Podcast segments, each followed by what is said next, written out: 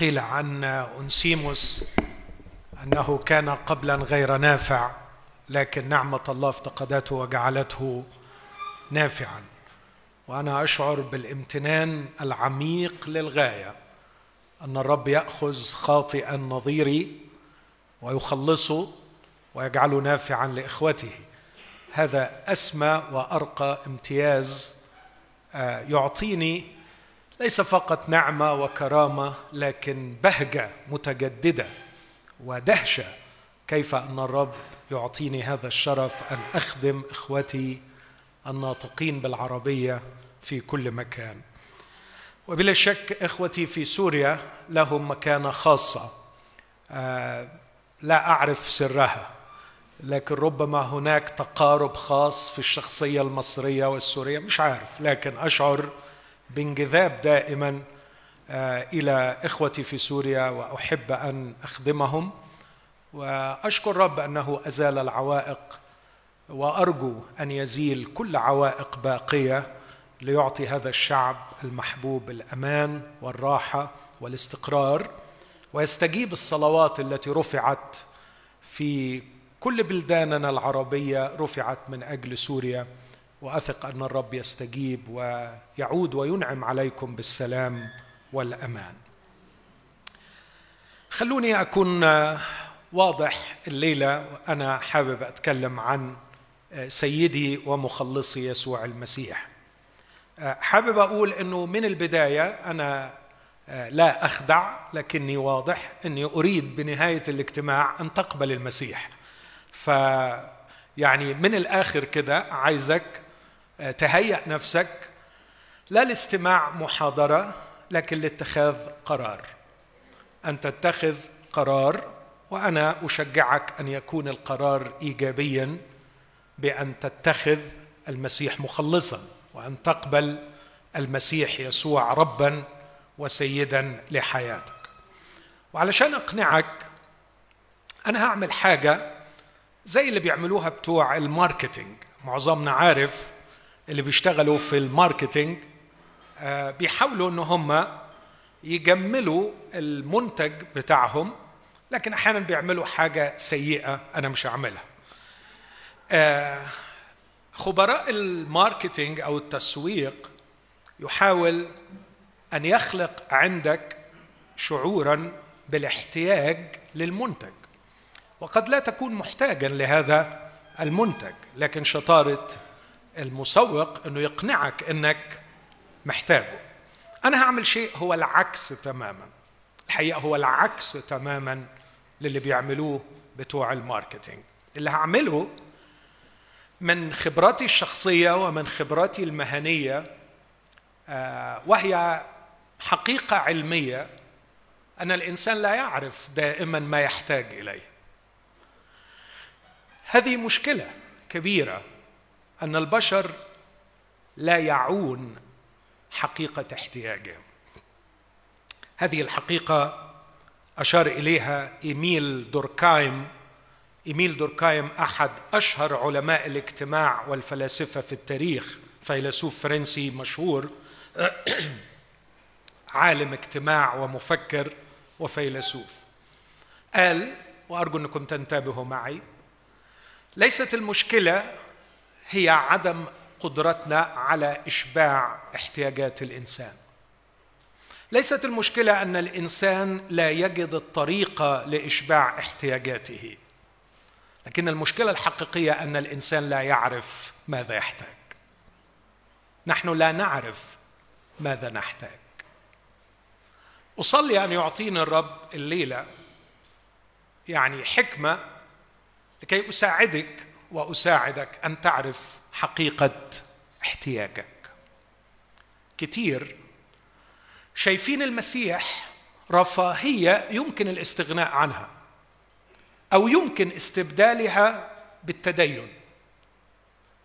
يستبدلون قبول المسيح شخصيا ببعض الممارسات الدينية، هذا لأن ما يظنونه هو احتياج لراحة الضمير.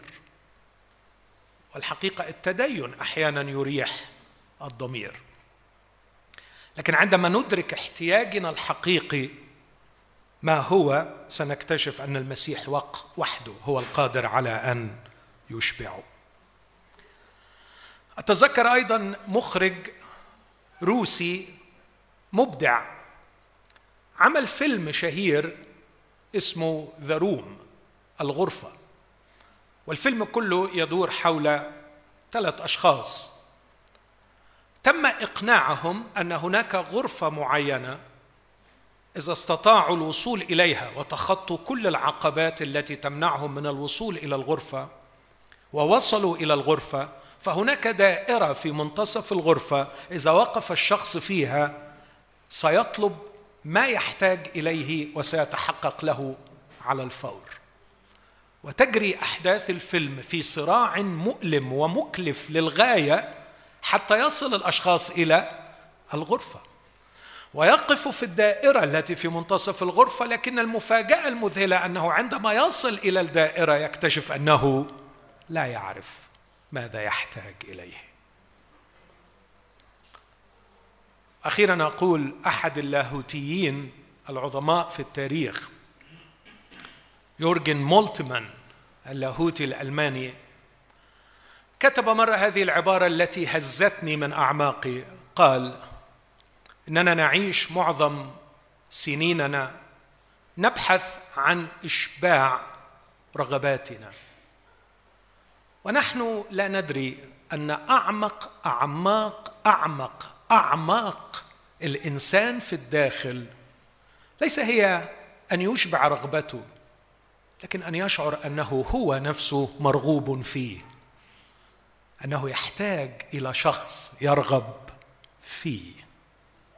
صدمتني هذه العبارة لأني تيقنت فعلا من خلال عملي أن هذه حقيقة، أن الإنسان بجنون يبحث عن إشباع رغبته، بينما الواقع هو أنه في أعمق أعماقه في الداخل هو يحتاج إلى شيء مختلف، هو يحتاج أن يكون هو نفسه مرغوبا فيه.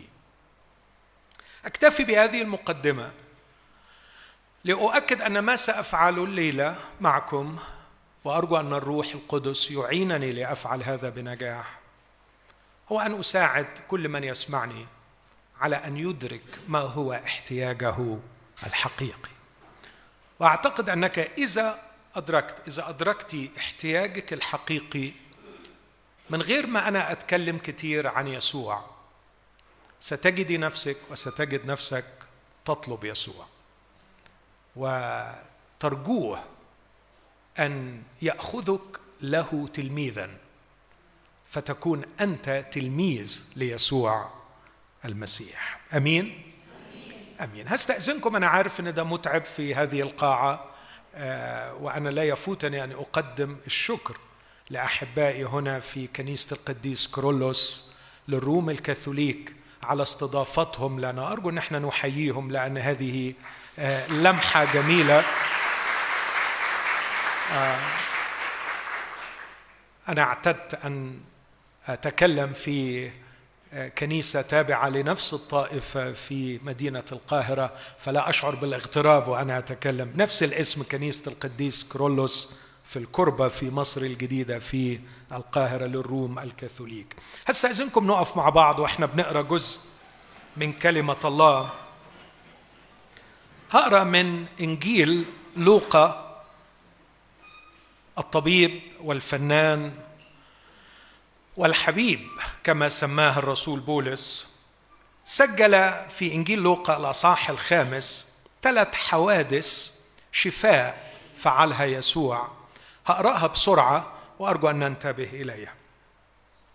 يقول لوقا: إذ كان الجمع يزدحم عليه ليسمع كلمة الله، أي يزدحم حول يسوع، كان واقفا عند بحيرة جنيسارت، فرأى 2 سفينتين واقفتين عند البحيرة، والصيادون قد خرجوا منها وغسلوا الشباك.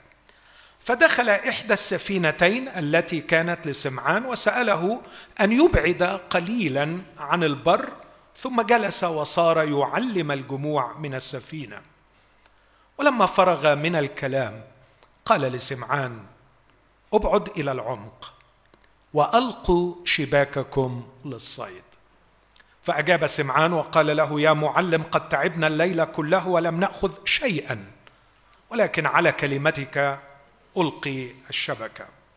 ولما فعلوا ذلك أمسكوا سمكا كثيرا جدا، فصارت شبكتهم تتخرق، فأشاروا إلى شركائهم الذين في السفينة الأخرى أن يأتوا ويساعدوهم، فأتوا وملأوا السفينتين حتى أخذتا في الغرق. فلما رأى سمعان بطرس ذلك خر عند ركبتي يسوع، خر عند ركبتي يسوع قائلا: اخرج من سفينتي يا رب، اخرج من سفينتي يا رب، لأني رجل خاطئ. إذا اعترته وجميع الذين معه دهشة على صيد السمك الذي أخذوه. وكذلك أيضا يعقوب ويوحنا ابن زبدي اللذان كانا شريكي سمعان. فقال يسوع لسمعان: لا تخف، لا تخف، من الآن تكون تصطاد الناس. ولما جاءوا بالسفينتين إلى البر تركوا كل شيء وتبعوه. وكان في إحدى المدن فإذا رجل مملوءا برصا، فلما رأى يسوع خر على وجهه وطلب إليه قائلا: يا سيد، إن أردت تقدر أن تطهرني. فمد يده ولمسه قائلا: أريد، فطهر. وللوقت ذهب عنه البرص، فأوصاه أن لا يقول لأحد، بل امضي أري نفسك للكاهن وقدم عن تطهيرك كما أمر موسى، شهادة لهم. فذاع الخبر عنه أكثر، فاجتمع جموع كثيرة لكي يسمعوا ويشفوا به من أمراضهم. وأما هو فكان يعتزل في البراري ويصلي. وفي أحد الأيام كان يعلم، وكان فريسيون ومعلمون للناموس جالسين، وهم قد أتوا من كل قرية من الجليل واليهودية وأورشليم، وكانت قوة الرب لشفائهم. وإذا برجال يحملون على فراش إنسانا مفلوجا، وكانوا يطلبون أن يدخلوا به ويضعوه أمامه. ولما لم يجدوا من أين يدخلون به لسبب الجمع، صعدوا على السطح ودلوه مع الفراش من بين الآجر إلى الوسط قدام يسوع. فلما رأى إيمانهم قال له: أيها الإنسان، مغفورة لك خطاياك. فابتدأ الكتبة والفريسيون يفكرون قائلين: من هذا الذي يتكلم بتجاديف؟ من يقدر أن يغفر خطايا إلا الله وحده؟ فشعر يسوع بأفكارهم وأجاب وقال لهم: ماذا تفكرون في قلوبكم؟ أيما أيسر، أن يقال مغفورة لك خطاياك، أم أن يقال قم وامشي؟ ولكن لكي تعلموا أن لابن الإنسان سلطانا على الأرض أن يغفر الخطايا، قال للمفلوج: لك أقول، قم واحمل فراشك واذهب إلى بيتك. ففي الحال قام أمامهم وحمل ما كان مضطجعا عليه ومضى إلى بيته وهو يمجد الله. فأخذت الجميع حيرة، ومجدوا الله وامتلأوا خوفا قائلين: إننا قد رأينا اليوم عجائب. آمين. هذه هي كلمة الرب، شكرا لك. تفضلوا. كان دائما إنجيل لوقا يحيرني في قراءته، ولا سيما عندما عرفت أن لوقا لا يحترم الترتيب التاريخي في تسجيل الأحداث، فكنت أبحث عن الرابط الذي يربط به الأحداث. على سبيل المثال، لماذا سجل هذه القصص الثلاثة مع بعض؟ قصة الصيد الكثير، صيد السمك الكثير، ثم قصة شفاء الأبرص، ثم قصة شفاء هذا المفلوج. وبعدها يسجل حادثتين، كيف أن متى العشار دعا يسوع إلى بيته وجمع جمع كبير من العشارين والخطاة ليأكلوا مع يسوع. ثم ينتهي الأصحاح بكلام يسوع وتعليمه عن فكرة الخمر الجديدة والزقاق العتيقة. كنت أتساءل ما العلاقة بين هذه الحوادث؟ لماذا لوقا يربط الحوادث بهذا الشكل؟ وعندما قرأت أصحاح 6، أصحاح 7، وسرت في الإنجيل كله، كان دائما السؤال يتعمق: ما هي الفكرة التي تحكم لوقا في اختياره للأحداث ليسجلها معا؟ حتى وصلت إلى هذه الخلاصة، والتي امتحنتها وإلى حد كبير تأكدت من صحتها. لوقا كتب في البداية لثوفيلوس الذي يكتب إليه الإنجيل، قال له: سأكتب لك على التوالي. وكلمة على التوالي بالإنجليزية in a method، وهي ترجمة أدق للكلمة اليونانية. سأكتب لك بطريقة معينة، واعتقادي أن هذه الطريقة هي أن لوقا باعتباره فنان رسام كان كمن يقيم معرضاً للوحاته. وحاولوا تتخيلوا معايا أن المعرض كمتحف به عدة قاعات، به العديد من القاعات، لكن كل قاعة مكتوب على مدخلها عنوان معين. وعندما تدخل إلى القاعة تجد أن لوقا يعرض لوحات ترتبط ببعضها بهذا العنوان الذي وضعه على مدخل القاعة. اعتقادي أن أصحاح 5 هو قاعة في هذا المعرض البديع للوحات لوقا الفنان، مكتوب على مدخلها ماذا يقدم يسوع للإنسان، ماذا يقدم يسوع للإنسان. وعندما أقرأ هذه القصة البديعة والتي سأتوقف عندها معظم الوقت، قصة صيد السمك الكثير، أعتقد أني أرى بوضوح شديد شفاء يسوع أو افتداء يسوع للشخصية الإنسانية. الشخصية الإنسانية في اللاهوت المسيحي، في التعليم المسيحي، قد أصيبت بمرض عضال، قد أصيبت في مقتل، أصابتها الخطية، والخطية شوهت الشخصية الإنسانية، جعلتنا مشوهين نفسيا. أنا في مهنتي أتعامل باستمرار ليس فقط مع اضطرابات العقل، هذه أسهل الأشياء، لكن الأصعب هو التعامل مع تشوهات الشخصية الإنسانية. الشخصية الإنسانية أصابها العطب والتشوه والخلل، وأصبحت تحتاج إلى شخص متخصص يستطيع أن يستردها، يستطيع أن يجمعها معا، يستطيع أن يخلصها من قبحها ويعيد إليها جمالها. إخوتي، أنا أؤمن أن الإنسان خلق لكي يكون جميلا من الداخل، لكن الجمال ضاع، وجاء يسوع المسيح يقدم للإنسان مشروع الخلاص لاستعادة الجمال الداخلي للشخصية الإنسانية. الشخصية الإنسانية لا تحتاج إلى فلسفة، لا تحتاج إلى دين، لا تحتاج إلى علم نفس، لكن تحتاج إلى مخلص، المخلص القادر على استرداد جمالها وسواءها ووظيفتها وقدراتها المختلفة، وده اللي هحاول أوضحه.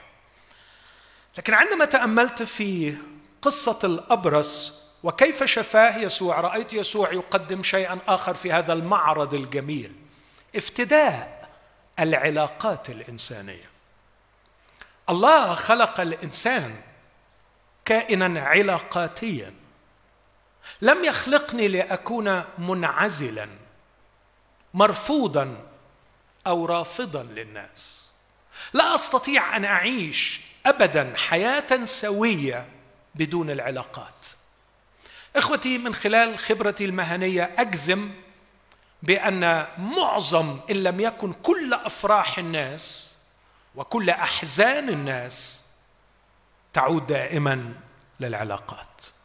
العلاقات إما أن ترفعك أو أن تدمرك، إما أن تشوهك أو أن تشفيك، بل إن البعض يقول من وجهة نظر علم الاجتماع أن الإنسان تؤخذ هويته، هويته تؤخذ من علاقاته، فهو كائن علاقاتي، بدون العلاقات لا إنسان، منتج علاقاتي، هكذا يسمونه في علم الاجتماع.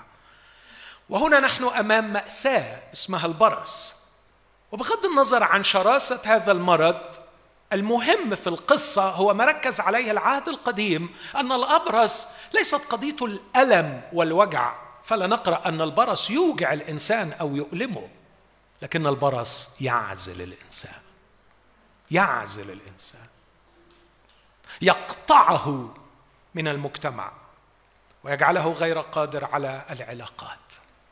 في هذه القصة أرى يسوع يقدم للإنسان فداء للعلاقات الإنسانية، يقدم افتداء للشخصية الإنسانية، ويقدم افتداء للعلاقات الإنسانية. لكن في هذه القصة الأخيرة، تلك المعجزة التي رسمها لوقا بكلمات بديعة لكن كأنه كان يرسم بلوحة ويجعلنا نسمع ضجيج السقف وهو ينهار ونرى المنظر البديع والشخص ينزل من السقف أمام يسوع، ونفاجأ أن يسوع يصدم الجميع ويصدم هؤلاء الرجال الأربعة بأنه يقدم شيئا لهذا الإنسان لم يأتي الناس من أجله. نظر لهذا الإنسان وقال له: أيها الإنسان، مغفورة لك خطاياك. هنا أشعر وأنا أتكلم الآن أن قلبي يسجد في داخلي أمام سيدي ومخلصي يسوع المسيح. ما أروعه وهو يعرف أعمق احتياجات الإنسان. أتخيل أن هؤلاء الرجال الأربعة أول رد فعل منهم: إحنا عملنا كل الهيصة دي وعرضنا نفسنا للخطر، وأكيد في مشكلة وأكيد في تكلفة سندفعها، لأنه صاحب البيت مش هيسيبنا نمشي من غير ما ندفع تعويض عن اللي إحنا خربناه. مش جايبينه علشان تقول له مغفورة لك خطاياك، لكن جايبينه علشان تشفيه. لكني هنا أرى يسوع وهو يرى أعماق احتياجات الإنسان. يحتاج إلى غفران الخطايا، يحتاج إلى غفران الخطايا. وما هي قصة غفران الخطايا؟ غفران الخطايا هو احتياج الروح للخالق، احتياج الروح لعودتها لخالقها. الثقافة المعاصرة تحاول أن تقنعنا كل يوم أن الإنسان كائن جسدي مادي، لا يوجد شيء سوى المنظور، ويحاولوا أن يقنعونا أن أعمق احتياجات الإنسان هي أن تمتعه وأن تذهب أو تبعد عنه الوجع والألم. لكن لا احتياجات أعمق من هذا. لكن المسيح يقول أن الإنسان ليس مجرد جسد، لكن الإنسان روح وجسد، وكما أن الجسد له احتياجات، الروح لها احتياجات. وكما أن الجسد يحتاج إلى المقر والسكن للراحة، الروح لها مقر، لها مسكن، ومسكنها هو الله. محدش يقول لي السماء من فضلكم. مقر ومستقر الروح هو الله نفسه. لكن الخطية فصلت الروح وجعلتها مغتربة عن الله، ولكي تعود إلى الله وتجد مقرها وسكناها في الله تحتاج إلى غفران الخطايا. ولا يوجد شخص قادر على تقديم غفران الخطايا واسترجاع الروح إلى بيتها ومسكنها ومقرها إلا يسوع المسيح. إذن هذه هي عطايا يسوع المسيح، هذا ما يقدمه المسيح لي ولك في هذا المساء. يقدم افتداء فداء استرجاعا للشخصية الإنسانية، وفداء للعلاقات الإنسانية، وفداء للروح الإنسانية. عندما يفتدي الشخصية الإنسانية يعود الإنسان إلى نفسه، وعندما يفتدي العلاقات يعود الإنسان إلى مجتمعه، يكون ناجحا في علاقاته. وعندما يفتدي الروح تعود الروح إلى مقرها وتشفى من اغترابها وابتعادها وسكناها بعيدا عن دفء الحضن الذي خلقت لكي تستقر وتهنأ فيه. لا أعتقد أن الوقت سيكفيني لكي أوضح كيف يفعل المسيح هذه الأشياء 3، لكن هركز بس على الجانب الأول. لكن قبل ما أركز على الجانب الأول حابب أقول إنه هذه العطايا الثلاثة، خلينا أقول العطية النفسية، العلاج النفسي، العطية الاجتماعية والعلاج المجتمعي، ثم العطية الروحية، هذه العطايا الثلاثة التي يقدمها المسيح. لوقا يضع أمامنا لوحة أخرى بفن وإبداع يسوع مع جمع كبير من العشارين والخطاة. والفريسيون يتذمروا، لماذا تأكلون مع العشارين والخطاة؟ فيعلق يسوع قائلا لا يحتاج الأصحاء إلى طبيب بل المرضى، لم آتي لأدعو أبرارا بل خطاة إلى التوبة. وكأنه بيقول هذه العطايا مقدمة للخطاة، مقدمة للخطاة، مقدمة لجميع الخطاة، أو بلغة أدق مقدمة لمن يشعرون بأنهم خطاة، مقدمة لمن يقرون بأنهم مرضى ويحتاجوا إلى طبيب. وبالتالي أعتقد أنه من المهم أنه ربنا يساعدني أنجح الليلة أقنعك بمرضك وأقنعك بأنك محتاج إلى هذا الطبيب. وإذا شعرت باحتياجك لطبيب يسترجع إليك شخصيتك ويسترجع إليك علاقاتك ويسترجع روحك من اغترابها. إذا كنت شاعر بالمرض ده، يسوع بيننا في هذا المساء، ويسوع يقدم هذا العلاج كما قدمه في الجليل منذ 2000 عام، هو أمس واليوم وإلى الأبد، وهو بيننا الآن لكي يقدم هذا الشفاء، يقدم هذا العلاج، يقدمه مجانا. ثم يختم لوقا هذه القاعة البديعة بصورة من البيئة، خمر جديدة توضع في زقاق عتيقة، وتكون النتيجة أن الزقاق تتلف والخمر تنسكب. إفساد للخمر وإفساد للزقاق. قال هذا المثل رداً على مجموعة من الناس جاءوا لينتقدوا يسوع قائلين لماذا يصوم تلاميذ الفريسيين وتلاميذ يوحنا وتلاميذك لا يصومون؟ لماذا لا تتبع النظم الدينية المعتادة والمألوفة والمعتمدة من المجتمع الديني؟ لماذا لا تسير في نهج القدماء؟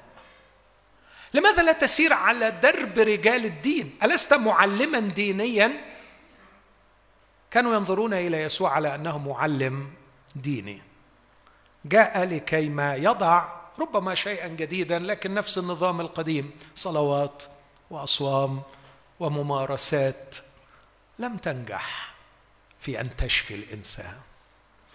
وكأن يسوع يريد أن يقول يا أحبائي، عشتم مئات السنين تصومون، تصلون، تتبعون طرقا دينية كثيرة، ولم يزل الإنسان كما هو، مشوه من الداخل، فاشل في علاقاته، يشعر بالاغتراب، ولم يرجع إلى خالقه، ولم يفرح بغفران الخطايا. كفاية كفاية كفاية. لم آتي بهذا التعليم لكي تضعونه في هذا الوعاء الديني القديم الذي عاش به البشر، فإن ما يأتي به المسيح ليس دين لكنه فداء. وإذا أخذنا الفكر المسيحي ووضعناه في إطار ديني، الحقيقة الإطار الديني يفسد هذا التعليم، لأن هذا التعليم لا يقدم للإنسان المحتاج لدين، لكن الإنسان المحتاج لشفاء وفداء. وعشان كده الليلة أنت لازم تحسم القضية. هل أنت ترى نفسك خاطي مريض يحتاج إلى فداء وشفاء، أم ترى نفسك شخص تنقصه بعض الممارسات الدينية ليصبح شخصا أفضل؟ التعليم اللي بقوله الليلة ملهوش دعوة خالص بأي شخص يرى أنه كل ما يحتاجه هو مجموعة من الوصايا والفرائض والممارسات التي تجعله شخصاً أفضل. أنا مش بقدم ده خالص الليلة، لأني لست رجل دين، لكني كارز بيسوع المسيح الطبيب المخلص الشافي. ويسوع الطبيب الشافي لا يحتاج إليه الأصحاء بل يحتاج إليه المرضى. لا يحتاج إليه القادرين على الممارسات الدينية لكن يحتاج إليه الخطاة العاجزين عن خلاص وشفاء أنفسهم. أتمنى يكون الاحتياج ظهر وأحاول أوضح أكثر بنعمة الرب. خلوني أركز على القصة الأولى. كتبت بعض النقط اللي أشارككم بها. كيف يشفي يسوع الشخصية الإنسانية؟ كيف يفتدي الشخصية الإنسانية؟ الحقيقة بطرس واحد من أروع الأمثلة لعلاج يسوع للشخصية الإنسانية. وبالمناسبة عايز أقول أنه لما تقرأ الأناجيل الأربعة تلاقي أنه يسوع بيمشي مع بطرس رحلة كبيرة، فشفاء يسوع هو شفاء عبر عملية طويلة وليس شفاء لحظي. وأرجو أن النقطة دي تكون واضحة في البداية. يعني لو أنت اقتنعت باللي أنا بنادي بيه الليلة، بماذا يقدم يسوع؟ قلت لي أنا اقتنعت وعايز أشتري وعايز أخذ، فهتقبل يسوع مخلص؟ أرجوك شيل من دماغك الوهم، وأنا مسؤول عن هذه الكلمة، الوهم إنك هتطلع تنام الليلة دي وتقوم الصبح مراتك تضرب كف على كف وتقول سبحان الله هو كيف اتغير بها. مفيش الكلام ده، مفيش. أو إن زوجك هيقول سبحان الله أنا لازم ألم كل النساء في سوريا ويوديهم الاجتماعات دي لأنه بيحضر اجتماع بيطلع شخص ما حصلش. لا لا، ده ما بيحصلش. لكن إذا ارتبطت بيسوع المسيح، أعدك، اسمعني كويس من فضلك، سيصحبك في رحلة شفاء. أنا ليا في الرحلة دي معاه 35 سنة تقريبا. مستمتع حقيقي، مستمتع. بس كل يوم علشان أكون أمين معاكم وأنا بقول الصدق أمام الله، كل يوم حرفيا كل يوم أنا بأصدم في نفسي من التشوهات اللي لسه موجودة. بس ما بخافش وما بنزعجش لأني في يدي طبيب عظيم شفاني وسوف يشفي، خلصني وسوف يخلص، عالجني ولم يزل يعالج فيا. فعندي رجاء أني غدا سأكون أفضل، غدا يحمل لي المزيد من الجمال، نتغير من مجد إلى مجد. أرجو أن ده يكون واضح. فالليلة أنت مش هتاخد الشفاء، أنت هتوقع عقد العلاج مع يسوع المسيح. يحط إيده في إيدك وياخدك ويصحبك في رحلة شفاء. فأنا الليلة مش جايب لك شفاء لكن جايب لك طبيب. الليلة مش جايب لك خلاص لكن جايب لك مخلص. وكل شغلتي أن أربطكم ببعض، بس أعرفك عليه وتتعرف عليه وتاخدوا بعضكم أنتوا الاتنين وتتصرفوا مع بعض بعد كده. قد إيه هتقرب منه، قد إيه هتبقى محتاج. دي يعني عندي مرضى بيغلبوني، ما باخدوش العلاج، ما بيسمعوش الكلام، بيزهقوني. ففي واحد بيتحسن في شهر وفي واحد بياخد له 6 شهور على ما يتحسن. بتعتمد على هو ملتزم قد إيه.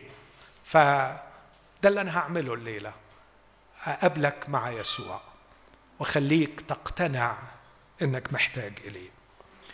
بطرس شخصية بالطبيعة مملوءة بالمشاكل النفسية. أعتقد أي قارئ للعهد الجديد مش ضروري يكون متخصص لكي يستنتج هذا الاستنتاج، إن بطرس كان شخصية مندفعة متهورة، في بعض الأحيان كان يتصرف تصرفات ليست دقيقة.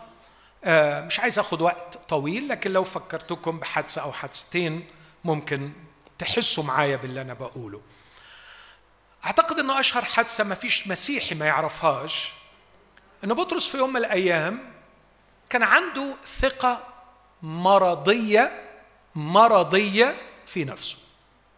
وأسوأ شيء أن يكون عندك ثقة مرضية في نفسك. وإن شك فيك الجميع، أنا لا أشك.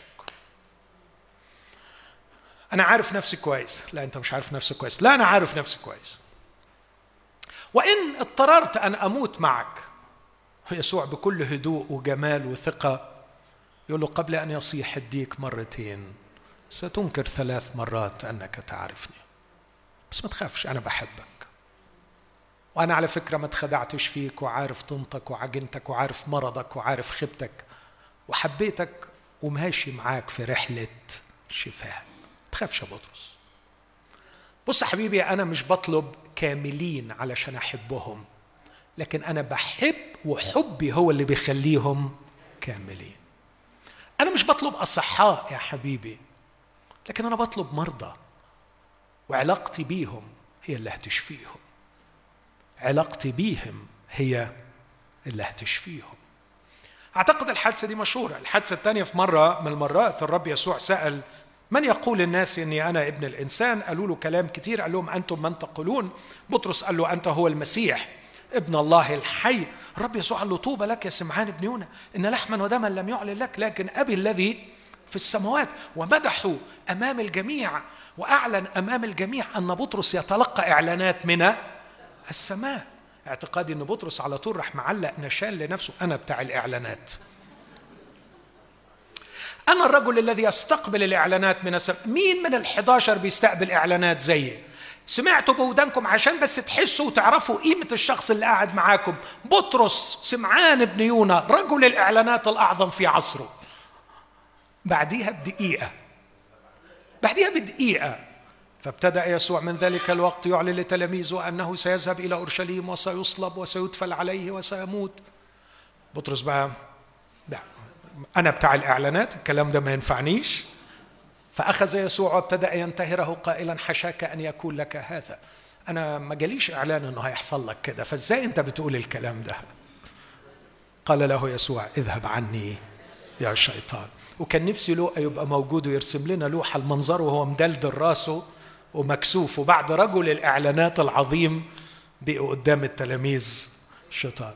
ومش بعيد لو كان في حد شقي من التلاميذ يضحكوا مع بعض ويبصوا بص رجل الإعلانات إيه اللي جراله بعد ما سمعوا من فم السيد وهو بيقول له اذهب يا شيطان. مسكين بطرس لا يعرف حقيقة نفسه، أخطأ كثيرا في مواقف لا أريد أن أضيع وقت، لكن في الآخر قد إيه أنا شاكر الرب لأجل بطرس، لأنه الأمراض النفسية، الاضطرابات في الشخصية التي يعاني منها بطرس نعاني منها جميعا. هللويا، أشكر رب جدا أنه بيحب بطرس واختار بطرس وجعل بطرس الأول رغم علمه بكل اضطرابات بطرس، علشان يديني رجاء وأمل ويقول لي زي ما اخترت بطرس أنا ممكن أختارك، وزي ما عالجت بطرس أعالجك، وزي ما شفيت بطرس أقدر أشفيك. فيعطيك الرجاء في فداء، في شفاء لشخصيتك من الداخل، لشخصيتك من الداخل. في هذه القصة معاملات معينة ترينا منهج هذا الطبيب في شفاء الشخصية الإنسانية. أول حاجة أقول أنه يدخل مع الإنسان في علاقة شافية من أخطر الأمراض الأخلاقية، ومن وجهة نظري هما مرضان أعتبرهما الأخطر في الأخلاق، الكبرياء والرياء. الكبرياء والرياء. كيف يعالج يسوع؟ كيف يشفي الإنسان؟ كيف يشفي الشخصية الإنسانية؟ إزاي هياخدك في رحلة يشفيك فيها من الكبرياء ويشفيك فيها من الرياء؟ أقول أنه يفعل هذا من خلال إنقاذنا من صراع ثنائية مرارة الشعور بالنقص وقبح الكبرياء، ثنائية مرارة الشعور بالرفض وقبح الرياء. خلوني أوضح الفكرة دي. إيه اللي أقصده بثنائية مرارة الشعور بالنقص وقبح الكبرياء ثم مرارة الشعور بالرفض وقبح الرياء؟ الثنائية الأولى لم يفلت منها إنسان في كل التاريخ، لم يفلت منها رجل أو امرأة، كبير أو صغير، أراها في الأطفال وأراها في الكبار، أراها في الرجال وفي النساء، ثنائية الشعور بالنقص والكبرياء. كيف تحدث هذه الثنائية المرة؟ مش هفكر في الأسباب علشان الوقت، خلينا أقول باختصار، بتحس إن في حد بينجز بيحقق أفضل منك، وللأسف ده حقيقي. في حد في المجال بتاعك، جوه الأسرة، جوه الكنيسة، جوه المجتمع، جوه العيلة الكبيرة، في حد محقق حاجة أو عنده حاجة أفضل منك. صح كلامي؟ ولا مفيش؟ أنت الأفضل. لو وصلت أن أنت الأفضل من كل النواحي لازم تجيلي لعلاج اضطراب عقلي، دي حاجة تانية. لكن اللي حس أنه لا، لكن مفيش إنسان طبيعي على وجه الأرض ما بيحسش بالنقص. في حد بينجز أكتر مني، في حد بيعرف أكتر مني، في واحدة أحلى منك، أجمل منك، في واحدة أفضل منك. يعني لو ما فيش حد ما لقيش حاجة يشعر بسببها بالنقص. وفي ناس بسبب اضطرابهم يجتهدوا أن يشعروك بالنقص. لما يلاقوك مش حاسس قوي هم يساهموا في أنهم يحسسوك أنك مش كويس، يعني مش كويس للدرجة، أنت عاجز. هذا الإحساس مؤلم للغاية، مهدد للإنسان، يجعل الإنسان غير قادر على الاندماج في المجتمع. بحسها كأنه فعلا قطرات من المرارة في حلقي عندما أواجه بشخص يملك أفضل مني أو ينجز أفضل مني أو يحقق أفضل مني أو هو أفضل مني، فيملأني الشعور بالنقص. والشعور بالنقص مؤلم، مؤلم للغاية. ماذا يفعل الإنسان؟ مش هيقدر يعيش كده، مش هيقدر يعيش مسحوق تحت هذا الشعور. لازم يتصرف، لازم يعمل حاجة، يبدأ يستعمل وسائل دفاعية ليتخلص من هذا الشعور البشع. وكتير من الناس زمان، العلم النفس السطحي والشعبي، يقول لك حاول تدور على نقاط قوة وإنك تطورها فتعالج النقاط بتاعت الضعف بتاعتك. يعني مثلا أنت شكلك مش جميلة قوي، بس خلي التبولة بتاعتك تكون أفضل من التبولة بتاعت جارتك مثلا. أو أنت مش متفوق قوي في ذكائك، حاول أنك تكون عضلاتك كويسة، شوف نقطة قوتك وتفوق فيها. وفعلا الناس بتتبع النصيحة دي ويبدأ يتفوق في نقطة معينة، وأول ما يتفوق في هذه النقطة على طول مباشرة يبدأ يشعر بالسوبريوريتي، يشعر بالتفوق، ويحاول أنه يبين للناس تفوقه، وخصوصا الناس اللي أشعروه بالنقص. ويمكن يبالغ في محاولة التعالي على الآخرين انتقاما منهم ومن الزمن الأسود اللي كان عايش فيه شاعر بالنقص. جات له الفرصة أخيرا. ياما شفنا أساتذة في الجامعة يذلون الطلبة، أنا شفت ده بعيني وعانيت منه.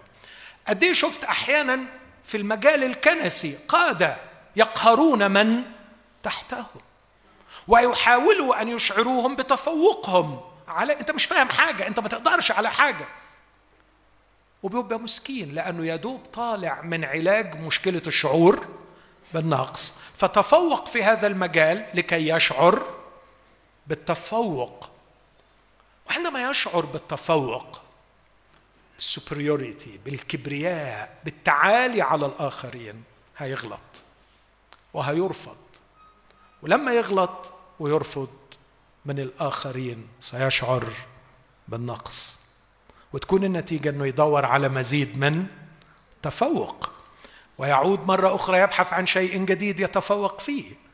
وعندما يتفوق يتكبر، وعندما يتكبر يرفض، وعندما يرفض يشعر بالنقص، وعندما يشعر بالنقص يبحث عن مجال يتفوق فيه، وعندما يتفوق يتكبر، وعندما يتكبر يرفض من الناس ولا يطاق فيشعر بالنقص، وعندما يشعر بالنقص يبحث عن مجال يتفوق فيه، ويعيش الإنسان في هذه الكارثة. وهذه الدورة المؤلمة بسميها ثنائية الشعور، مرارة الشعور بالنقص وقبح الكبرياء، دورة متكررة تحتاج إلى مخلص، تحتاج إلى مخلص. كيف عالج يسوع هذا؟ جميل يسوع. ممكن تقول في سرك أو بصوت عالي جميل يسوع. فعلا ممكن تقول جميل يسوع عشان يعني ما تبقاش ملزم إنك تقولها زي. كيف عالج يسوع بطرس من هذه الثنائية؟ كيف عالجني أنا شخصيا وأنا كنت أعاني من مرارة الشعور بالنقص لاعتبارات كثيرة للغاية؟ مش فيش داعي أقعد أعدد قد إيه المجالات في حياتي وأنا طفل اللي غرست في عميقا الشعور بالنقص. كيف عالج يسوع بطرس؟ خلوني أقول أنه بدون تفاصيل كثيرة، أكثر مجال يشعر الإنسان بالنقص هو مجال الإنجاز. الإنجاز، أنه الشخص بينجز وشخص لا ينجز. يسوع استطاع أن يقود الملايين عبر العصور إلى إنجاز يشفيهم من الشعور بالنقص دون أن يصيبهم بالكبرياء. حل المعضلة، كسر الدايرة، نجح فيه شفاء، في أنه يقود الإنسان الشاعر بالنقص، شاعر بأنه لا شيء ونفسه يبقى شيء. وعلى فكرة ده من حقك ومن حقك، اوعى يعني تاخدها انها فكرة مش روحية انك تكون حابب انك تشعر انك شيء، لأن الله خلقك الحقيقة لكي تكون شيئا. اوعى تفكر ان ده ضد الروحانية. انت محتاج تكون شاعر بقيمتك ومحتاج تنجز علشان تشعر بالقيمة، ما اقدرش افصل ابدا الاثنين.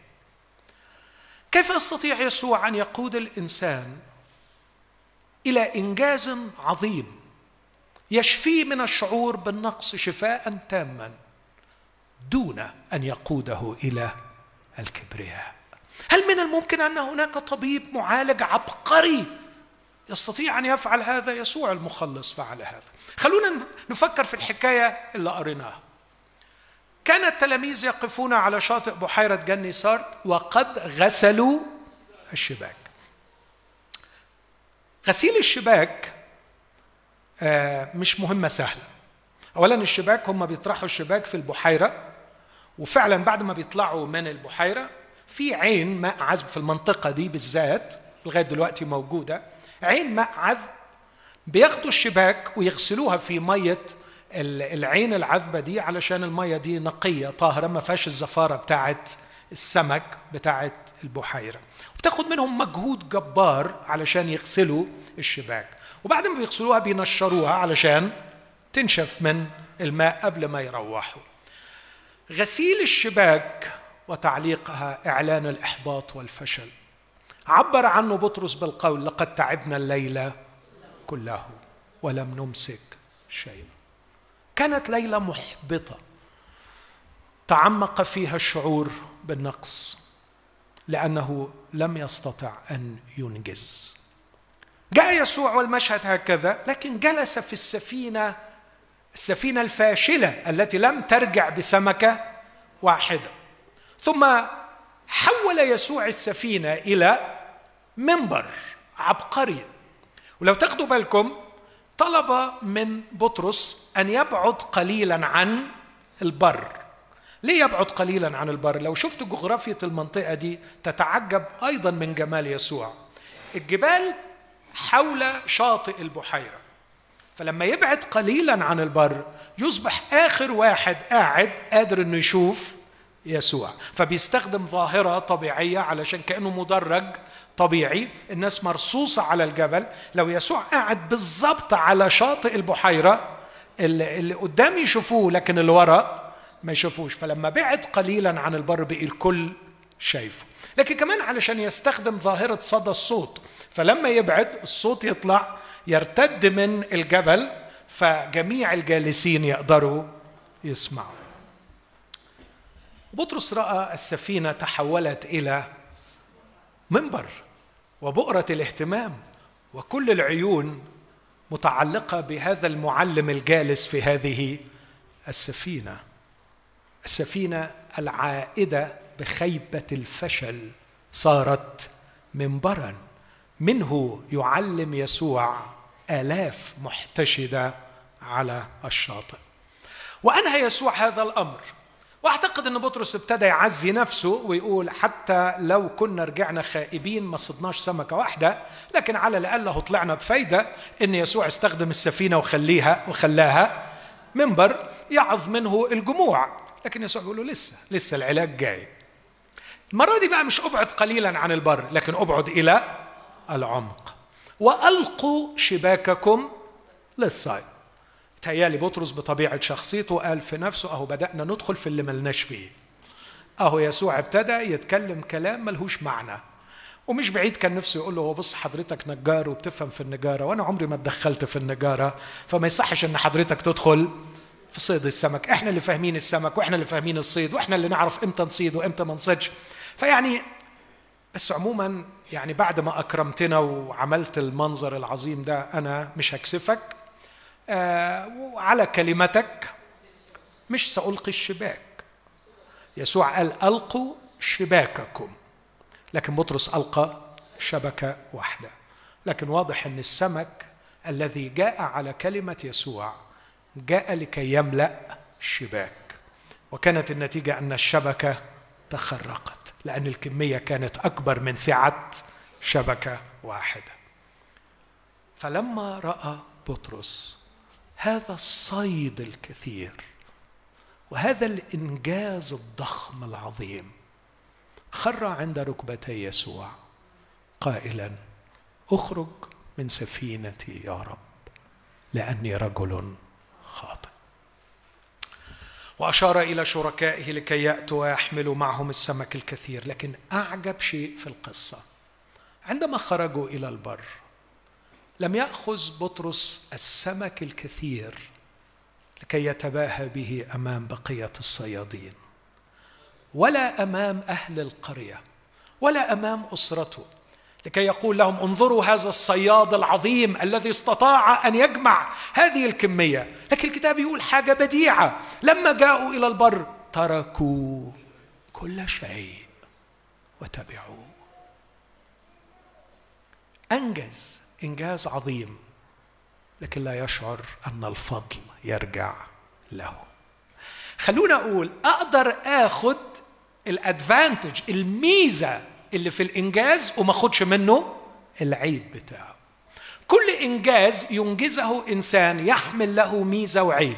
الميزة أنه يشفيه من الشعور بالنقص، والعيب أنه يقود إلى الكبرياء. يسوع يقودني من خلال العلاقة معه، هذا ما فعله معي، يقودني لإنجاز عظيم يشعرني بقيمتي في هذه الحياة ويجعلني فعلا أحب الحياة وأفرح بالحياة، لأن يسوع يستخدمني لأنجز إنجازا وراء الآخر. بس في كل مرة أنجز أشعر أنه لا فضل لي، ليس لي فضل إطلاقا في أي إنجاز أنجزته. أعرف إنجازاتي وأحكي عنها بفرح وأعظم نعمة الله لأجلها، لكن في نفس الوقت أقول مع بولس لست أنا بل نعمة الله العاملة معي، أنا ما أنا بنعمة الله ونعمته معي لم تكن باطلة، فقد تعبت. بولس يقول كده في كورنثوس الأولى 15 وكأنه للسقط ظهر لي أنا الذي لست مستحقا أن أدعى أن أكون رسولا لأن اضطهدت كنيسة الله، لكن أنا ما أنا بنعمة الله ونعمته التي معي لم تكن باطلة لأني تعبت أكثر من جميعهم. لقد تعب أكثر من جميع الرسل، وهو يعرف هذا ويحكي هذا بفرح ويفتخر به أنه أكمل التبشير بإنجيل المسيح من أورشليم إلى الليريكون وذهب في كل بقاع الأرض، لكنه لا يشعر بالكبرياء ولا يرى نفسه أفضل، لأنه يعرف جيدا إنها كانت كلمة من السيد أبعد إلى العمق وألقوا شباككم للصيد. شكرا يا سيدي لأنك قبلت في نعمتك أن تجعلني شريكا لك.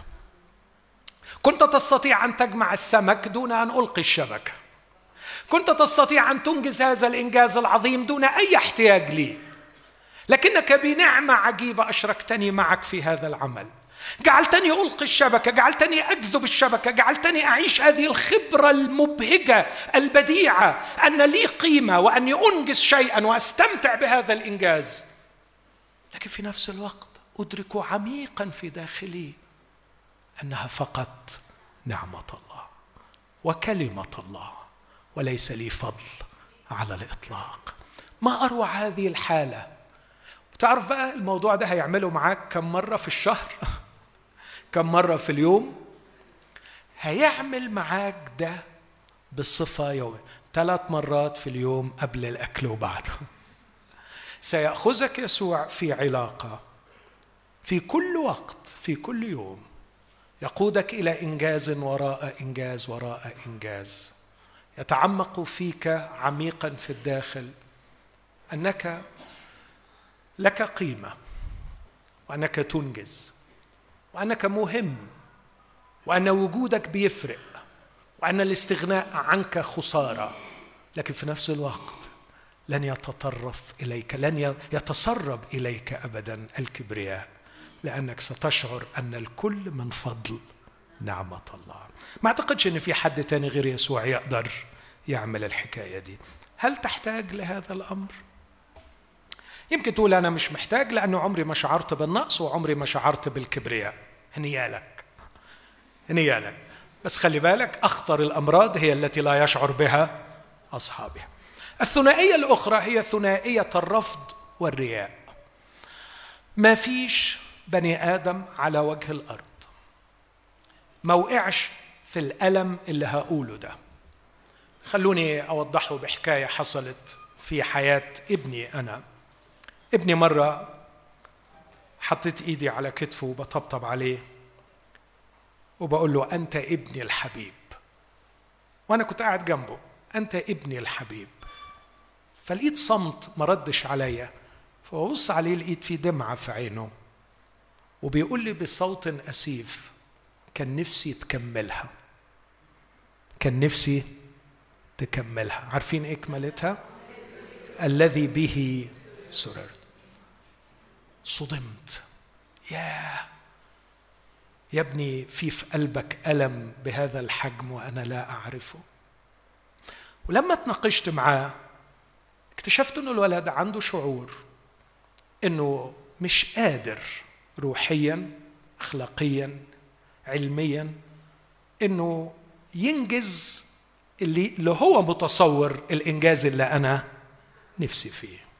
يعني مش قادر يقابل الستاندرد اللي هو حاسس أنه ممكن يجعلني فخوراً وسعيداً به. أكيد كانت غلطة مني ما أعرفش، أو ربما هذا شيء طبيعي يمر به كل إنسان. اللي ما عداش ده بده في العيلة، وما أعتقدش إن في حد ما عداش بده في العيلة، بيعدي بيه في المجتمع، بيعدي بيه في الكنيسة، إنه مش قادر يقابل المستوى اللي الناس عايزاه علشان تقبله، علشان تحضنه، علشان تقول له على فكرة أنت محبوب ومقبول زي ما أنت مقبول. ما فيش إنسان على وجه الأرض فلت من المصيبة دي. يحتاج إلى قبول الآخرين له، محتاج حضن من الآخرين، محتاج نظرة عين. يقال أن الطفل وهو عمره 3 شهور بيبص أول ما يسمع صوت أمه، وتيجي أمه علشان تلتقطه من فراشه من مهده البسيط، يبص أول ما يبص في حدقة عينها، ومن خلال حجم اتساع الحدقة يفهم الطفل حجم قبول أمه ليه، إذا كانت مبتهجة بيه أو إذا كانت مش مبتهجة بيه. وهذا الذي يحدد حجم سعادته وسلامه وأمانه. كبرنا وعدت الشهور والسنين وبقينا رجال ونساء بالغين وما زلنا ننظر في حدقة عيون الآخرين، نشحت ننتظر حجما من القبول. نفسي في نظرات تخلو من الإدانة، نفسي في نظرات تشعرني بأني مرغوب فيه ومقبول. أحتاج، وكأنها جرعة أساسية لا يستطيع الإنسان أن يعيش سويا دون أن يتعاطاها، جرعة قبول من الآخرين. طبيب زميل في مصر اسمه محمد عرفة كتب كتابا بناء على أبحاث معينة، ما أعرفش جابها منين، ما أعرفش ما مدى مصداقية هذه المعلومة أكاديميا، لكنه سجلها أن الإنسان يحتاج إلى 16 حضن في اليوم لكي يكون يعني منجزا إنجازا صحيحا وقويا. والحضن مش ضروري يكون حضن يعني حرفي، لكن بكلمة معينة، بلمسة معينة، بتقدير معين. نحتاج إلى القبول. لكن الواقع شرس، في البيت شرس، في الكنيسة شرس، في المجتمع شرس. لا أحد يمنحك القبول لله في لله، الكل بيطلب منك مستوى معين لكي يقبلوك. الأسرة عايزة علامات معينة في المدرسة، وإلا الولد يبقى فاشل ومش كويس وما بيعملش حساب لسمعة الأسرة ووضع الأسرة في المجتمع. والأخ في الكنيسة عايز ولاده يشرفوه قدام القسيس وقدام بقية الناس، والولد في المجتمع محتاج أنه يصارع علشان مش عارف. المجتمع شرس، لا أحد يمنحنا القبول هباء مجانا. إيه اللي بيحصل؟ نتوجع بس بنقرر نعمل حاجة. لا، أنا هخليهم يقبلوني. ما هو أنا مش معقول أعيش في عذاب عدم القبول. هخليهم يقبلوني. قولوا لي أنتوا عايزين إيه بالظبط؟ عايزين إيه بالظبط؟ يعني مثلا في الكنيسة عايزينك تبقى كده، يبقى منظرك بشكل معين، هعمله لكم. في الكنيسة عايزيني أتكلم بلغة معينة، هتكلمها. في البيت عايزيني أقول عبارات معينة وأعمل حاجات معينة، هقولها. بس أرجوكم انعموا عليا بالمدح، بالتقدير، حسسوني أني مقبول. وهيحسسوك، وهتفرح وهتهلل، ولما هترجع البيت هتبان وشك مختلف. خدت جرعة في الكنيسة محترمة، جرعة قبول. النهاردة رنمت وسقفوا لي، النهاردة وعظت وهللوا لي، النهاردة قلت كلمتين في الشغل والناس قالوا انت ما حصلتش، فبشعر بالرضا والقبول. بس بعد يومين تانيين الاقي مستوى القبول قل، وانا عايز الجرعة بتاعتي. فهعمل ايه؟ هعمل اللي يخليهم يقبلوني. اسمعني كويس قوي في الكلمة اللي جاية دي، سواء اللي بعمله ده حقيقي أو كذب، سواء اللي بعمله ده طالع من قلبي أو مجرد رياء داخلي. إذا كان الشعور بالنقص يلقيني في هوة الكبرياء، فالاحتياج للقبول يلقيني في هوة الرياء. وأصبح المجتمع الكنسي في معظمه مجتمع مرائي، لأننا أصبحنا نسعى بشدة لقبول الآخر غصب عننا. مرضى نحتاج إلى علاج. كيف عالج يسوع هذا؟ اسمع من فضلك. كان شكله وحش وحش وحش وحش، والسمك طالع بهذه الكثرة. بصراحة شكله فضيحة، يعني حاجة تكسف. عمل لي فيها أبو العريف، عمل لي فيها اللي فهمان، وتقول لي على كلماتك ألقي الشبكة، وكأنك يعني بتجبي عليا وبتعمل معايا معروف علشان تثبت لي غلطي. طب بص منظرك ومنظر خيبتك، وبشوف شكلك الوحش ومنظرك قدام التلاميذ ومنظرك قدام نفسك، حالتك بالبلا. وانت حسيت ان حالتك بالبلا، وانت كنت الحقيقة واضح وقلت اخرج من سفينتي يا رب لأني رجل خاطئ. تعرف ايه الرد؟ تعرف ايه الرد في الوقت ده؟ لا تخف، لا تخف يا حبيبي، انت في اوحش اوقاتك، بس انت في عينيا جدير بالثقة. انت جميل يا بطرس، وانت الراجل بتاعي. من الآن تكون تصطاد الناس. أنا مش هأتمنك على صيد سمك، أنا هأتمنك على صيد الناس. أنا، أيوة أنت، أنا خايب بس أنا معاك، أنا وحش ما تحبش، تتحبش من الناس لكن محبوب مني. أنا لا أضع شرطا يا ابني لكي أقبلك، فأنت كريم في عيني، عزيز في عيني، مكرم، وأنا قد أحببتك. أنا يا ابني أحب الإنجاز، وسأجعلك تنجز، وسأجعلك تحقق أسمى الأشياء، لكن عمر الإنجازات وعمر مقابلتك للمقياس ما يكون هو أساس قبولي لك. أذكر قصة مؤلمة لامرأة كنت أعالجها بعد محاولة انتحار فاشلة، أشكر الله أنها فشلت في المحاولة لأنها خانت رجلها، وكانت تشعر بالذنب المروع فقررت أن تنتحر، لكن نجت من المحاولة وابتديت معاها رحلة العلاج. وبعد سنة مؤلمة من العلاج قررت أن تصارح رجلها بالخطأ الذي أخطأت به، وعندما صارحته واعترفت له أخذها في حضنه وغفر لها، بعد أن عاشت سنوات بعيدة تماما عن حضنه بسبب شعورها بخطيئتها. فأرسلت لي هذه العبارة: كنت أحلم دائما بحضنه، لكني كنت دائما أشعر بأني لا أستحقه، وفي اللحظة التي وصلت فيها إلى عمق عدم الاستحقاق منحني إياها، في الوقت اللي ما كنتش أستاهل فيه أبدا إني أتحضن لقيته بيحضني. عندما قرأت هذه العبارة شعرت أن هذه هي قصة المسيح معي، في الوقت اللي ببقى فيه شاعر إني أبعد ما يكون عن قبوله لي أجده يحتضنني، في الوقت اللي انتظر فيه توبيخ ولوم وعتاب، في الوقت اللي كنت أتوقع فيه أقول له شايف عشان تاني مرة تسمع كلامي من غير ما تقاوح وتقعد تقول الكلام اللي ملوش لازمة بتاعك ده على كلماتك ومش على كلماتك، لما أقول ارمي الشبكة ترمي الشبكة وانت ساكت، بدل ما يديله كلمتين في جنابه ويوبخه، لا تخف من الآن تكون تصطاد. جميل يسوع، جميل يسوع، حلو يسوع.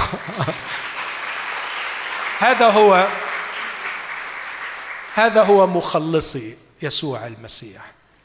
لما تقابلت معاه من أكثر من 35 سنة لم يزل يصحبني كطبيبي الخاص، طبيبي الشافي، يشفيني من الشعور بالنقص فلا أسقط في خطية الكبرياء، ويشفيني من الشعور بالرفض فلا أحتاج للرياء، لا أحتاج أن أتجمل، لا أحتاج أن أكذب. عارفين الفيلم المصري أنا لا أكذب لكني أتجمل؟ لا أحتاج أن أكذب ولا أحتاج أن أتجمل ولا أحتاج أن أرضي الناس، لأني أستمتع يوميا بجرعة قبول كافية من طبيبي الشافي يسوع المسيح. لكن أيضا أمر آخر، فاعترته وجميع الذين معه دهشة، دهشة. بول ديف، واحد من العلماء النفس، علم النفس الاجتماعي المشهورين، كان بيعمل بحث عن سبب التدهور الأخلاقي في حياة الناس، ومن ضمن الحاجات اللي لفتت نظري قال إنه الناس بتتدهور أخلاقيا بسبب غياب حاجة هو سماها السنس اوف أو إحساس الانبهار والدهشة. الناس لم تعد تندهش، غاب عن البشر ما يدهش، شيئا جميلا يدهشهم.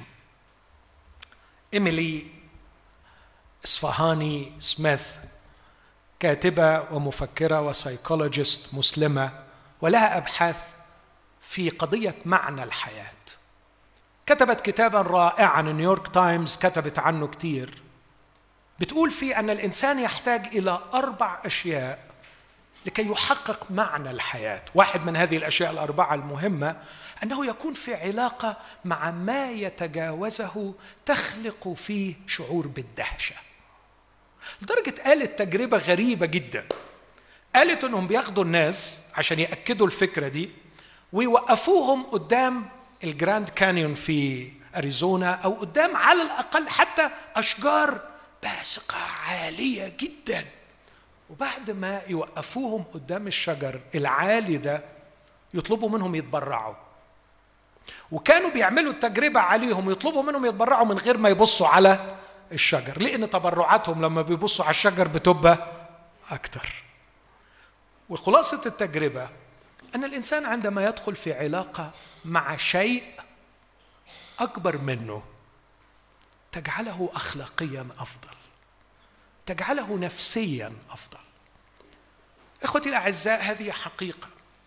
سر الانحدار الأخلاقي في روميا 1 بولس يبدأ بهذه العبارة: لما عرفوا الله لم يمجدوه، لم يمتلئوا بهذا الإحساس بالانبهار.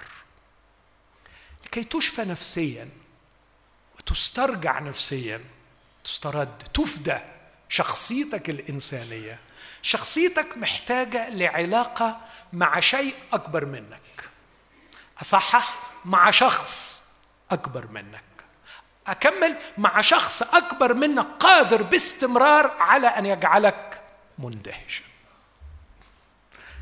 نفسي أتفرج عليك بعد ما تعيش في علاقة مع شخص يحتفظ بك مندهشا.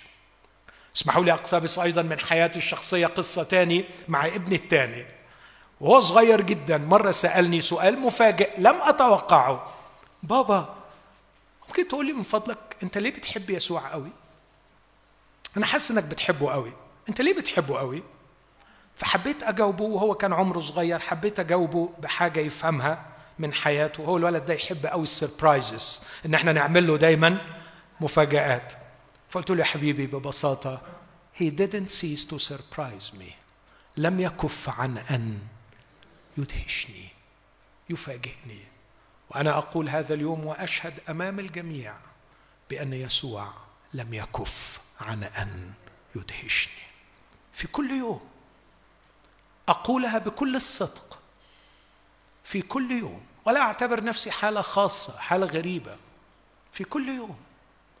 من الأمس عندما وصلت وأنا أستمتع بالشركة مع أحبائي، وأنا أسير في شوارع دمشق القديمة اليوم، لا يكف يسوع أن يدخلني في موقف غير مرتب بدون إعداد، خلاصة أنه يدهشني.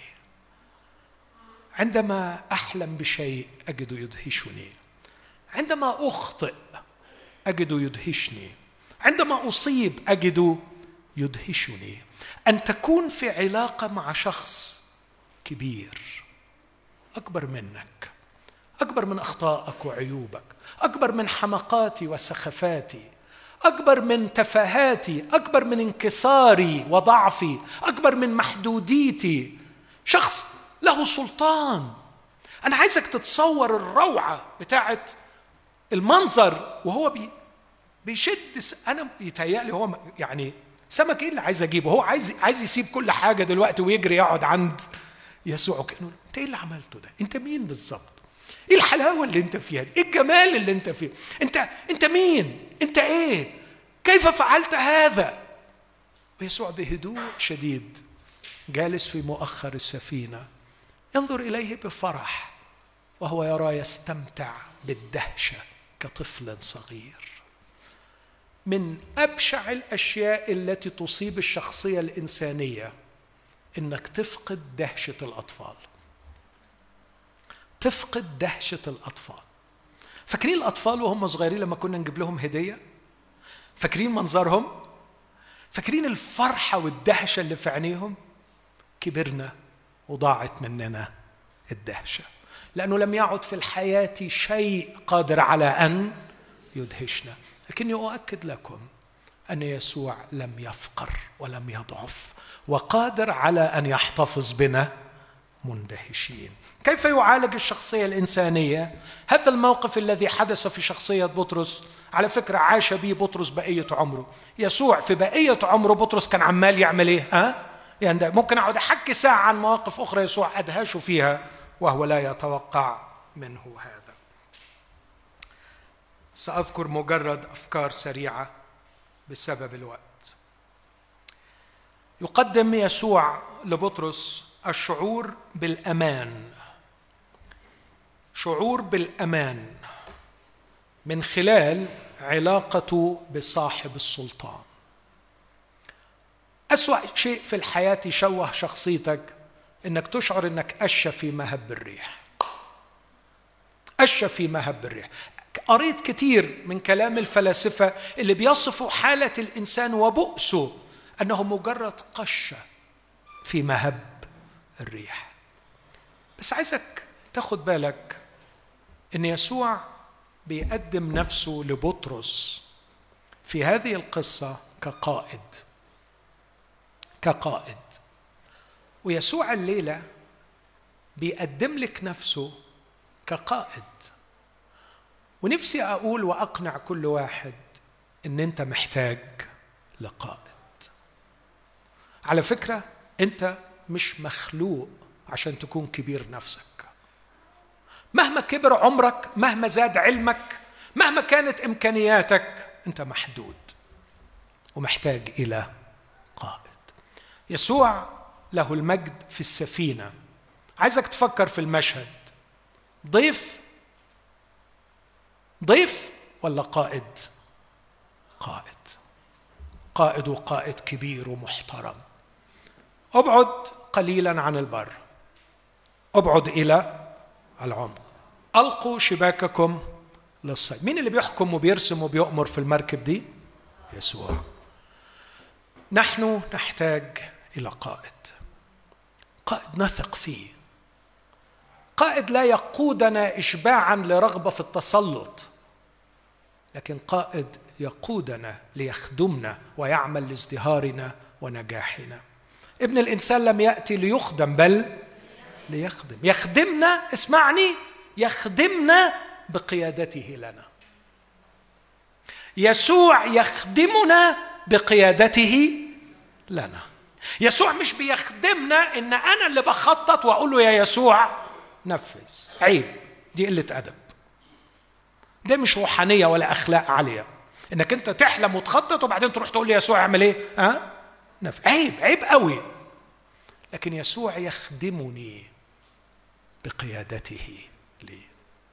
أنا باجي من تحت وأراه عظيما عملاقا كبيرا، يرى الماضي والحاضر والمستقبل، يرى الداخل والخارج، يعرف كل شيء، وأقول له قدني يا سيدي، ارشدني يا سيدي، ماذا تريد مني أن أفعل؟ ويسوع سيجود علي بقيادته لي. يسوع خدمني أعظم خدمة لما قبل يكون ربي وسيدي.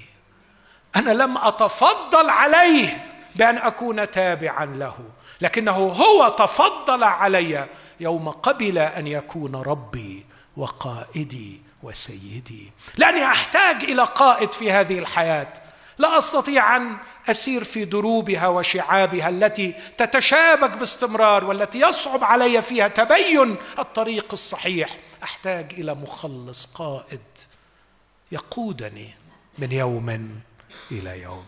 يسوع المسيح عندما يدعوك الليلة، وأنا واثق بنعمة الرب إن في كتير هيتبعوه، أمين؟ تعرف أول ما بيقابل واحد بيقول له إيه؟ follow me، اتبعني، اتبعني. يسوع لا يقدم نفسه خادما لرغبات الناس، يسوع يقدم نفسه قائدا لتلاميذ. هل تقبل أن تكون تابعا له؟ يسوع مش بيقول لك تعالي خدي خلاص وروحي بيه، لا لا لا لا، يقول لك تعال اتبعني، امشي ورايا من يوم ليوم، وتسمع تعليماتي وتسمع كلماتي وتسمع أوامري وتطيعني. وصار سبب خلاص، عبرانيين 5، صار سبب خلاص لجميع الذين يطيعونه. يطيعونه. يسوع يخلص من يتبعونه وليس من يستغلونه. كثيرون يفكرون في يسوع كثروة تستغل، كشخص يستغل. كلا، يسوع لم يأتي ليستغل، يسوع أتى لكي يقود ويتبع كمخلص، نخلص بطاعتنا له. لكن الشيء الرائع أنه معايا هذا القائد في سفينتي، في سفينة حياتي، فحتى مش خايف لو العاصفة هبت، لو السمك راح مفيش سمك، لو السفينة اتكسرت معايا، لكن كمان شخص قائد صاحب سلطان. شيء رائع أن يكون القائد بتاعك صاحب سلطان، مسيطر. بمصر يقول لك مسيطر. مصر دلوقتي الشباب لما يحب يعني يجامل صاحبه يقول له مسيطر انت، يعني عندك سلطان على الواقع. يسوع عنده سلطان على الواقع، أدهشهم يا جماعة، فوقه ده. كأن بطرس بيقول لأصحابه ده السمك أيضا يطيعه. مين الشخص ده؟ مرة تاني جاءوا سجدوا له وقالوا من هو هذا حتى أن البحر والريح أيضا يطيعان. تخيل لما تبقى القائد بتاعك مسيطر على البحر والريح والسمك والواقع، شعور عظيم بالأمان. هل يمكن أن تشفى الشخصية الإنسانية دون أن تشعر بالأمان؟ مستحيل. هل الشعور بالأمان يهيئ الجو اللازم لاسترداد الشخصية الإنسانية؟ هو حتمية، بدونها لا شفاء للشخصية الإنسانية. يسوع يشفي الشخصية الإنسانية بأنه يقدم أقصر طريق للحكمة الحقيقية، معرفة النفس ومعرفة الله. أعظم اكتشاف اكتشفه بطرس في هذا اللقاء: اخرج يا رب من سفينتي لأني رجل خاطئ. ما كانش فيه قوة على الأرض تقدر تقنع بطرس أنه رجل خاطئ. ياما شباب بعد معاهم بيدمروا نفسهم لأنهم حكماء في أعين أنفسهم. ياما ناس ضيعت روحها بقرارات غبية لأنها تثق في حكمتها. كيف يقودني للحكمة الحقيقية؟ أنا أعرف حقيقة نفسي، وأعرف حقيقة نفسي بعمق.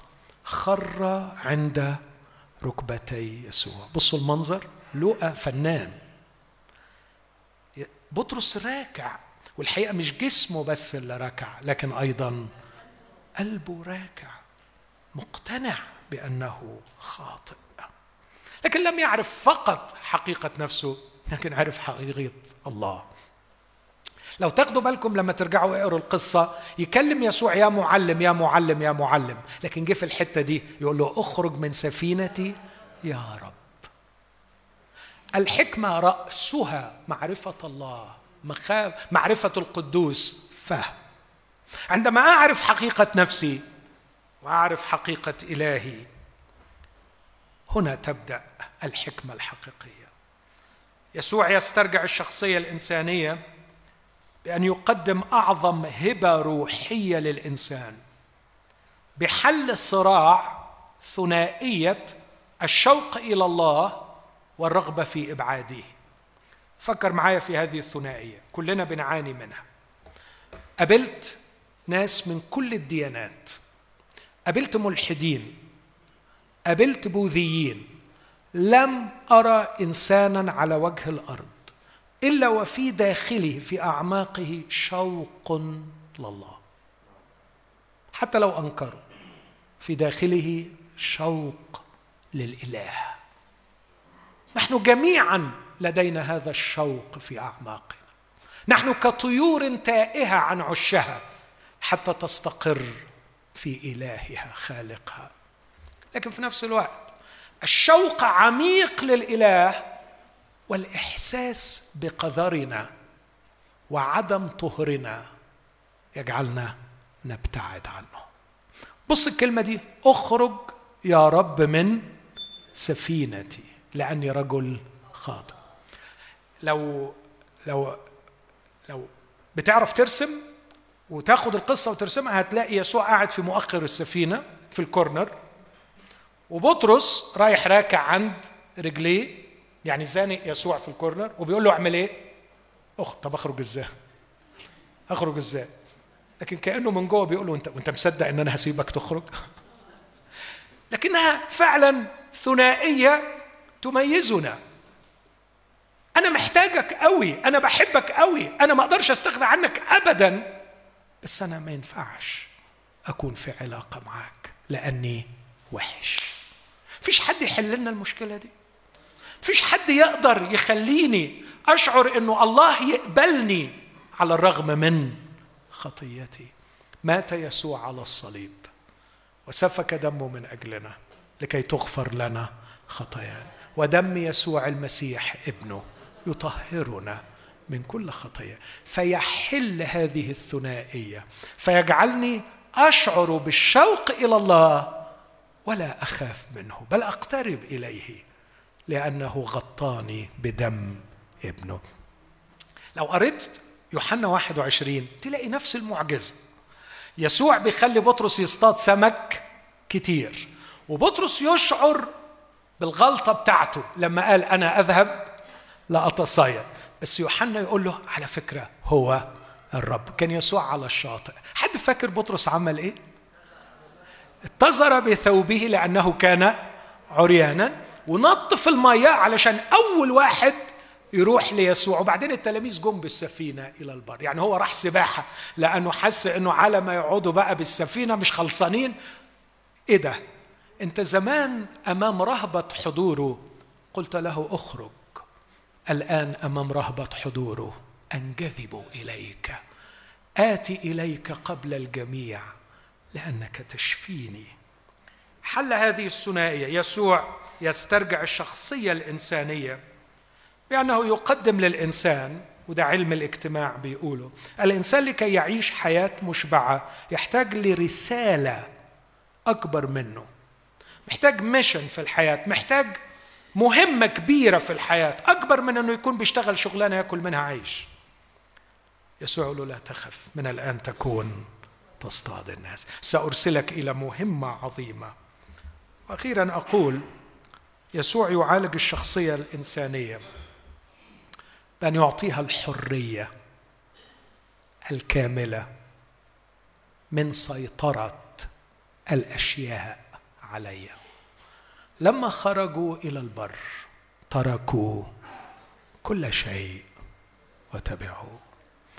أعظم صيدة في تاريخ بطرس، عمره ما صاد سمك بالكمية دي، يمتلك الآن ثروة جبارة تعيشه برنس في البلد بتاعته، تعيشه كبير الصيادين في البلد.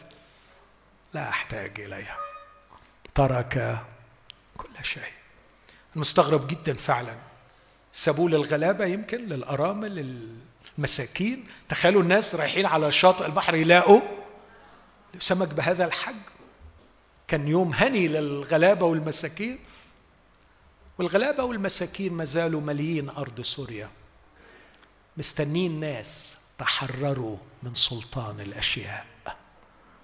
ولا يستطيع أحد أن يتحرر من سلطان الأشياء إلا من تقابل مع يسوع المخلص. يا إخوتي، كم أشعر بالعظمة والرقي والرفعة لأن الأشياء لا تستعبدني. إذا جاءت الأشياء سأستعملها، لكني لن أسمح لشيء لكي يستعملني.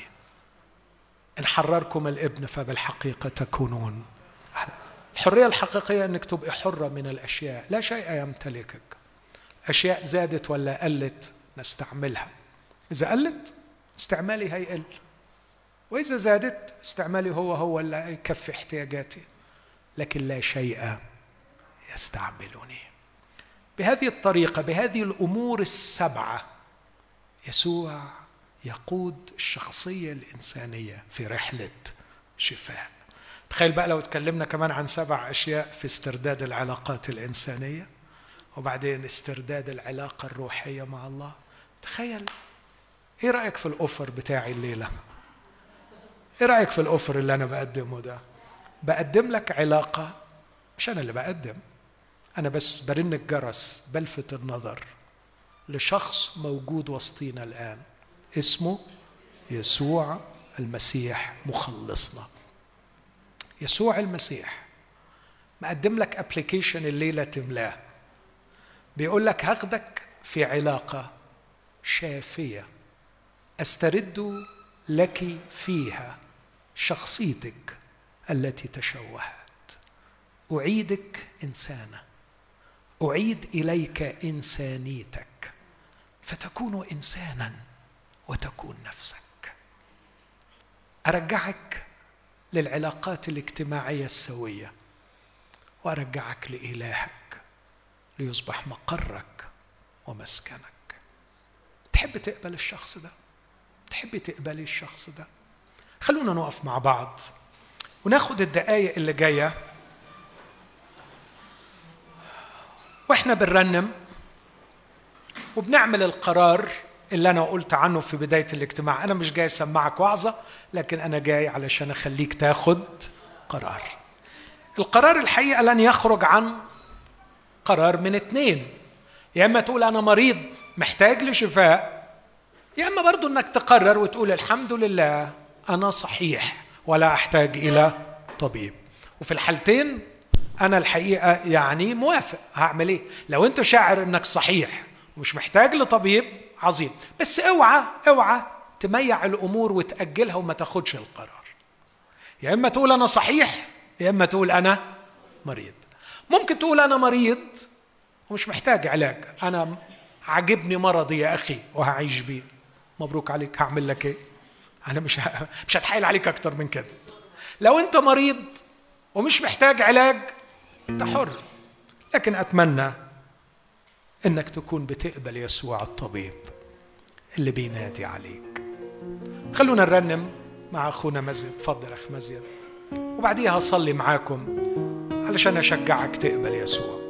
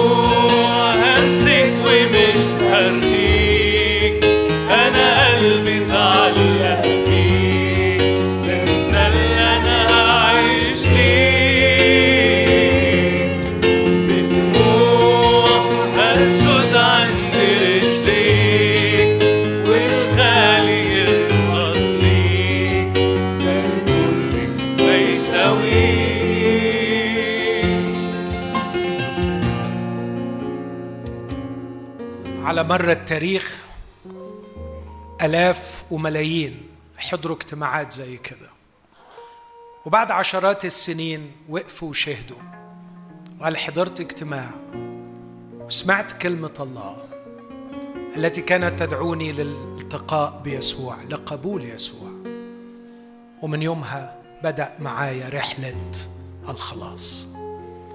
ويمكن الليلة تكون هي ليلتك، هي ليلتك لكي تبدأ هذه الرحلة مع يسوع المخلص. غمض عينيك وخذ الموضوع بجدية شديدة من فضلك. اعلن بقلبك، اعلن بكامل حريتك واختيارك، اعلني أنك تحتاجي لخلاص يسوع، تحتاج إلى يسوع المخلص إن شئت الدقة. إذا كان ده في قلبك وناوي عليه تكون الليلة دي ليلتك وليلتك وإحنا كلنا مغمضين عينينا، ارفع إيدك وقول للرب يسوع أقبلك رب قائد مخلص. أمين. أنا فرحان إن في شباب صغير رافع إيده وفي رجال ونساء كبار رافعين إيديهم. ارفع إيدك عاليا، لا تستحي بأنك مريض تحتاج لشفاء الطبيب العظيم. صلي معايا هذه الصلاة. يا رب أنا أصدق الخبر الذي سمعته عنك اليوم، أنك تقبل الخطاة نظيري لتشفيهم وتسترد لهم إنسانيتهم. اشفيني يا يسوع، ارجع لي شخصيتي التي شوهتها الخطية. أريد أن أشفى من القبح الداخلي. جملني، جملني فقبحي قد بلغ حتى الأحشاء وسواد الليل تسرب وانتشر في الداء، لكني أؤمن بخالق يدعو الأشياء من العدم.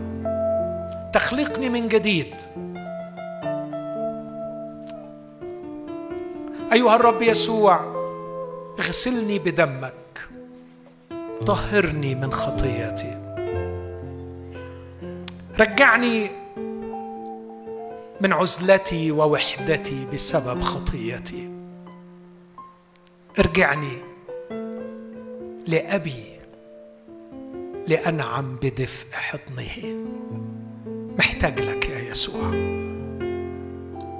كانت الصلوة دي كتيرة وكبيرة عليك، خلينا نقولها ببساطة زي العشار: اللهم ارحمني أنا الخاطئ، اغفر لي وارحمني واشفيني يا يسوع. آمين. نحن رؤوسنا أمام الرب كلمة صلاة. إلهنا القدوس البار، نعظمك من كل القلب لأجل أنك نظرت إلينا بعين الرأفة والرحمة.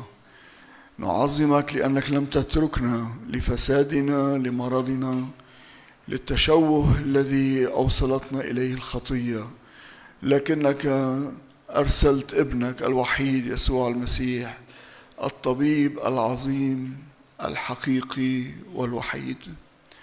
أرسلت لنا الشخص الذي فيه وحده الرجاء الحقيقي والرجاء الوحيد.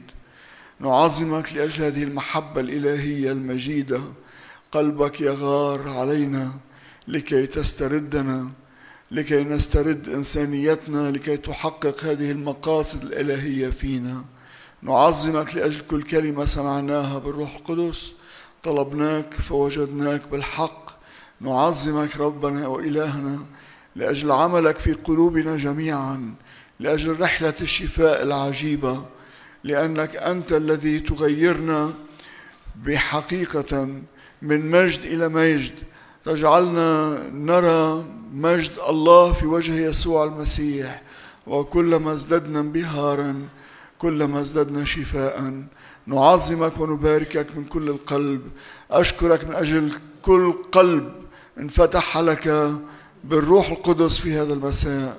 أشكرك من أجل كل شخص أدرك حقيقة مرضه، ولأجل هذا الإعلان بالروح القدس: لا تعلن لنا مرضنا وتتركنا، لكنك تعلن المرض وتعلن الطبيب أيضا. أنت الذي أتيت لكي تشفي المنكسري القلوب، لكي تعيد المهدوم والمدمر، لكي تعيدنا ولكي تأتي بنا أناس نعود على صورتك بالحقيقة. نشكرك نشكرك نشكرك. نعظمك كل القلب. أرفع أمامك كل نفس في هذه القاعة إلهنا القدوس لكي تكمل عمل الشفاء. فعلا يا رب، هذا العقد الذي توقع أنت قادر أن تكمل برحلة شفاء مجيدة وعظيمة. بارك من كلمنا باسم الرب يسوع المسيح. نضع أمامك نهار الغد والأيام القادمة أيضا لمراحمك الإلهية ولبركتك الإلهية باسم المسيح يسوع. كمل معنا لمجدك، لخير كنيستك، لمجد اسمك، لخير المجتمع الذي نعيش به، لكي ننشر هذا الشفاء الذي تصنعه أنت وحدك، ولكي بالحقيقة إلهنا القدوس نحيا حياة الحرية التي تفيض محبة صادقة للمجتمع الذي نحيا به. لك يا ربنا من أعماق قلوبنا كل المجد والشكر إلى أبد الآبدين. ليت نعمة ربنا يسوع المسيح ومحبة الله الآب وقوة وشركة الروح القدس تكون فينا وتدوم معنا إلى يوم مجيئه ولمجد اسمه القدوس. آمين آمين.